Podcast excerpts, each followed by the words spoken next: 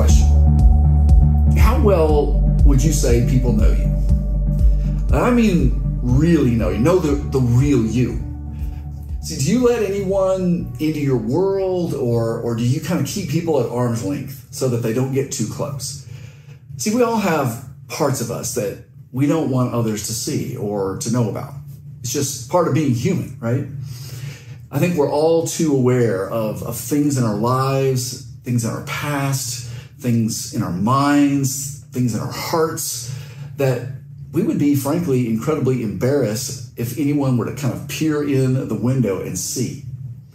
So we kind of present the parts of us that we want people to see. And that doesn't mean that we're necessarily hypocrites, you know, that are just putting on a show. It, it just means that we want people to see the good in us and we try to hide the bad. And the reason that we try to hide is that we're afraid that if people knew that part of us, if they knew about those dark thoughts that we have sometimes, if they knew about those maybe shameful feelings we feel sometimes, or things that we sometimes do, that they would reject us, that they would turn their backs on us. And to a large degree, I think that we carry those fears over into our relationship with God. And it goes all the way back to the Garden of Eden when Adam and Eve ate from the fruit of that one tree that they weren't supposed to eat from and suddenly felt guilty and ashamed. And, and not just of what they had done, but of who they were. They were ashamed of their nakedness. And so they hid in the bushes. And let's just be honest. And let's just admit that Adam and Eve weren't the only ones to hide behind their fig leaves. We all do it. There are ways that we still feel naked and ashamed. But what would it look like to come to God without any pretense at all? To just be unreservedly honest and to be able to kind of bring that last 5% to God that we are afraid to talk about with Him. That part that we struggle to admit even to ourselves sometimes. And what would it take for us to get there? I want you to listen to David's thoughts from the opening stanza of Psalm 139. David says, You have searched me, Lord, and you know me. You know when I sit and when I rise. You perceive my thoughts from afar. You discern my going out and my lying down. You're familiar with all my ways. Before a word is on my tongue, you, Lord, know it completely. You hem me in behind and before, and you lay your hand upon me. Such knowledge is too wonderful for me, too lofty for me to attain. See, as, as, he sits there in the stillness with God, probably with harp or lyre in hand, kind of strumming some chords, the Spirit of God comes on him. And as he contemplates God's boundless mind and his limitless understanding, the thought that settles in for him is that with God, I'm fully known. He knows everything about me. Like no human being knows me like God does. He knows everything I do. He knows every thought that I have before it even takes shape in my mind. He knows every word I speak before I even say it. And that means I can't fool him. Like I can't come up with a story to tell God that makes me look better than I really am. Because he, he knows the story that I'm going to tell myself before I even come up with it. He was there with me yesterday, observing everything that happened, and he's already ahead of me and tomorrow, fully aware of everything that will happen and everything that I will do. He knows my past, my present, and my future. In fact, he knew my whole life before I lived a day. Now, going on in verse 7, he says, Where can I go from your spirit? Where can I flee from your presence? If I go up to the heavens, you are there. If I make my bed in the depths, you are there.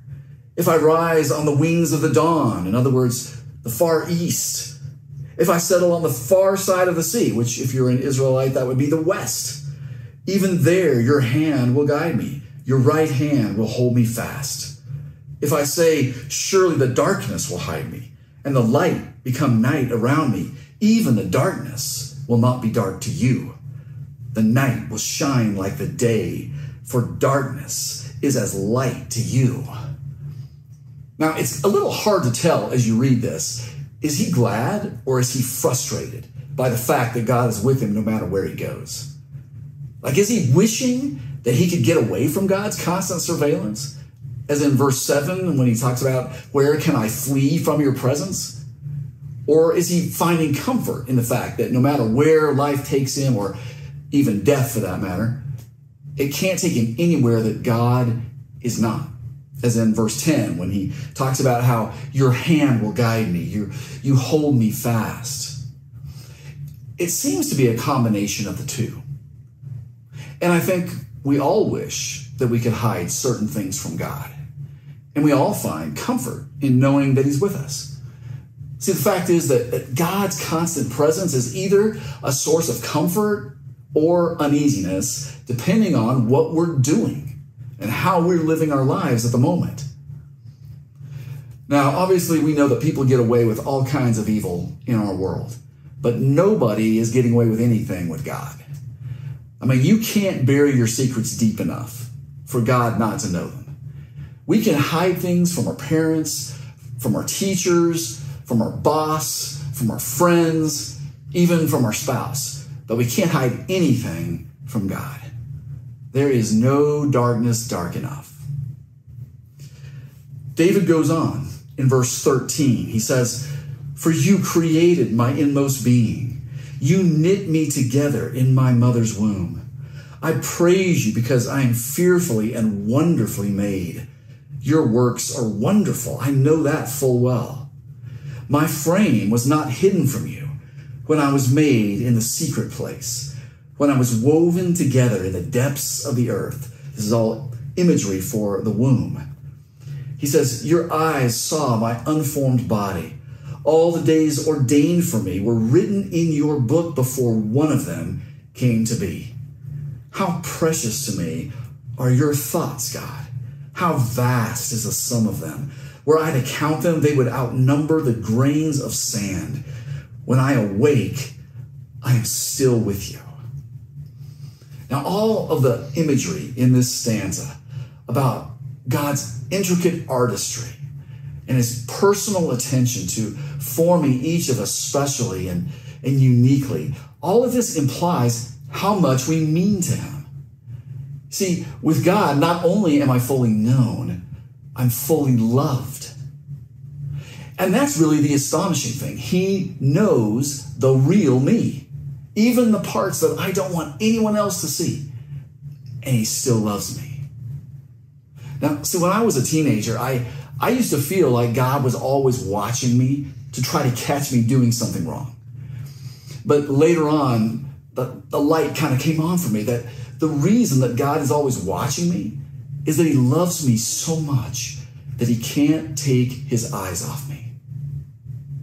And that is such a different feeling. And, and even in the womb, God already knows us, He already loves us. The unborn are not disposable to Him, they are precious. They are His precious, treasured masterpieces. And while we are hidden away out of sight from the outside world, except for the occasional sonogram, He is there with us in the dark of the womb, orchestrating the formation of our body and our soul. And He made us very intentionally, and He designed us perfectly for the purpose that He has for us. Now, I wonder, like, if you keep trying to chase a dream, and the dream just keeps eluding you, it, may be that you're trying to be someone you're not. Now, the American dream tells us hey, you can be whatever you want. You can do whatever you want. Well, you can do whatever you set your mind to. And that's great to the extent that it, you know, it drives us to fulfill our potential. It, it drives us to, to, to chase dreams and to believe in ourselves. But it can also be misleading and frustrating when we find ourselves hitting a brick wall over and over and over again as we try to do something or be something that God didn't intend for us to be. It's more accurate to say you can do anything and be anything that God purposed you to be. Now, of course, as you read this stanza of the psalm, these statements about God's loving care in designing us in utero bring up the question of birth defects and miscarriages. I mean, if God is the one who's weaving each baby together to his perfect, unique design in the womb, then why do some babies come out deformed or with serious health issues? And why do some die prematurely? I mean, did God have a bad day? Is he prone to making mistakes? Did he just not love one baby as much as another? See, these questions, they're hard and they aren't just intellectual questions. They, they tear at our hearts. And for some of us, they're very personal questions. And ultimately, we can't know why these things happen to one child and not another. And we can confidently say that no, God didn't make a mistake. Like, no, of course, God wasn't having a bad day. No, of course, it wasn't a lack of love. Remember, I mean, this is the God who put himself on a cross to save us and to bring us home to him. I mean, human love next to his love is like shining a flashlight into the sun. So, what did happen? Why did this happen? And that's where we just have to acknowledge the limits of our understanding. As David concedes here in the psalm, God's, God's infinite knowledge is too wonderful, it's too lofty for him to attain, he says.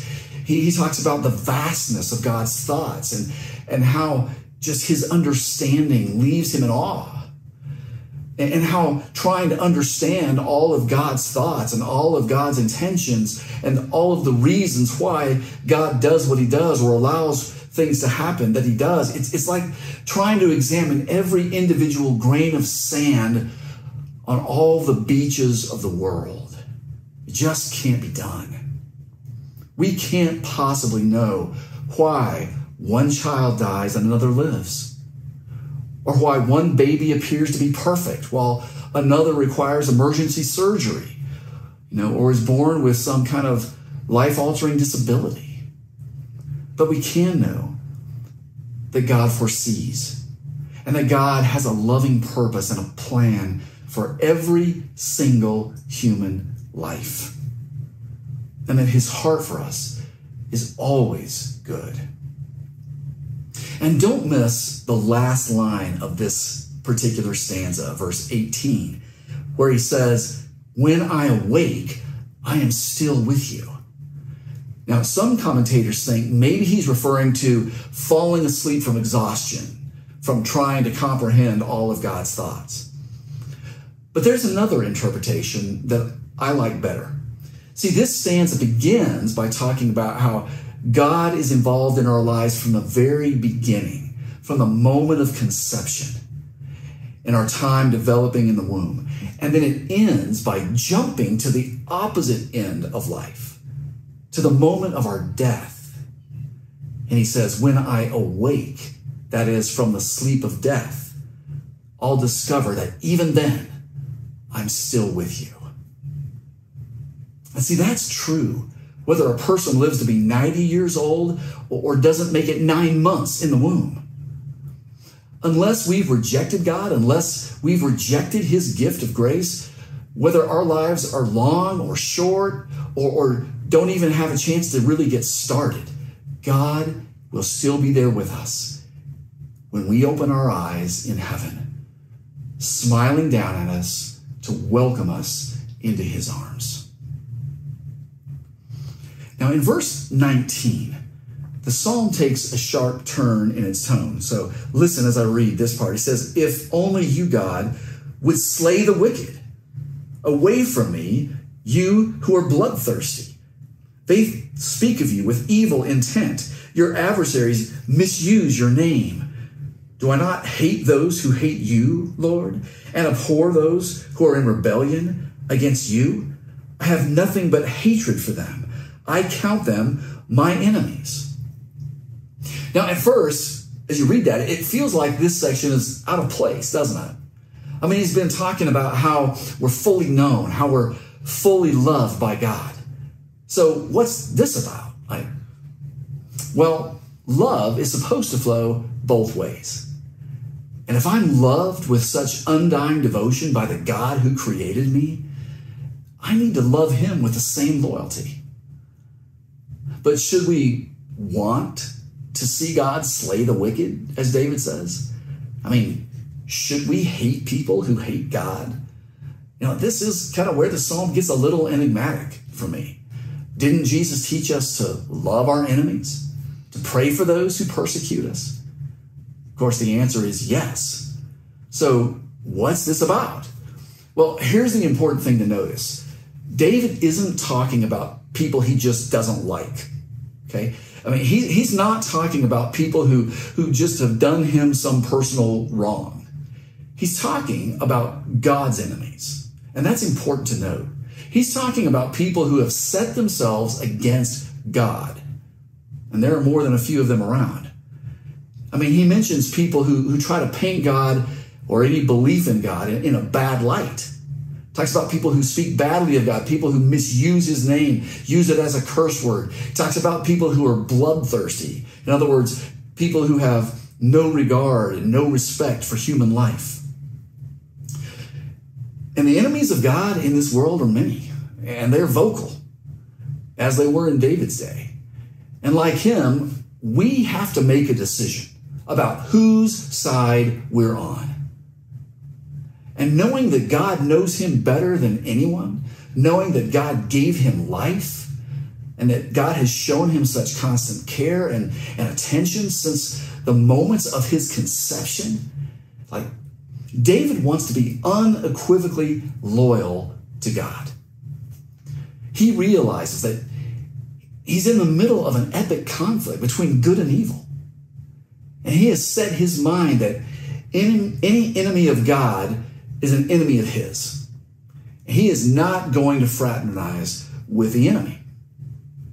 He's really essentially saying the same thing that James wrote in James chapter 4 and verse 4 when James said, You adulterous people, don't you know that friendship with the world means enmity against God?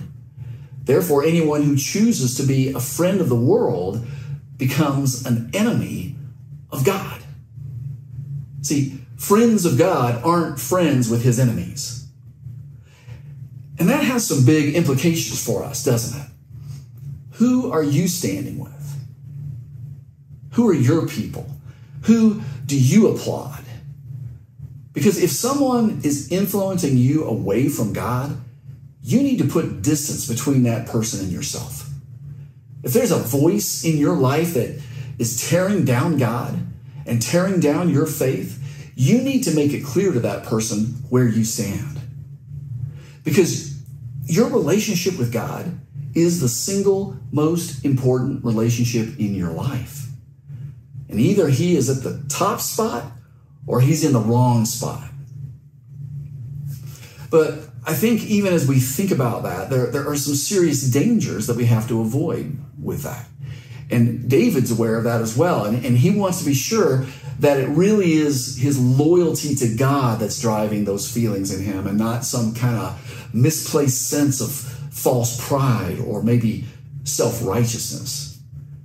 And so he goes on to say in the last lines of the psalm Search me, God, and know my heart. Test me and know my anxious thoughts. See if there is any offensive way in me, and lead me in the way everlasting. And so he comes full circle here to where he began the psalm with God's perfect and intimate knowledge of him and understanding that he's fully known and yet fully loved. And, and this is just so freeing. He can be completely open and vulnerable before God. Like he's got nothing to hide. And even if he did, he knows he can't hide it, right? So instead, he invites God to come on in through the door of his heart and have a look around. And, and he throws open all of the doors to all of the rooms inside, even the closets. And he says, Come on in. Come on in, God. Search my heart. I'm giving you full access. Like you know my heart better than I do. And I want you to bring to my attention anything in here that isn't as it should be. Did you notice he's got three requests of God here? Search me, test me, and lead me. Search me, test me, and lead me. I wonder, have you ever been this open with God? Do you pray? And when you pray, do you ever get beyond your request for blessings and ask God to search your heart? Do you ever ask God to convict you of anything in you that He finds offensive or out of place in your life? To ask God to lead you to walk in His ways? I mean, that feels risky, doesn't it? I mean, right away, maybe you feel the urge to run for your fig leaves, you know, to run for run for the bushes. But remember, remember that regardless of the mess that God is going to find when He looks in your heart, you don't have to be afraid. You don't have to hide. Because remember, with God, I'm fully known and I'm fully loved. So I can be fully vulnerable, right?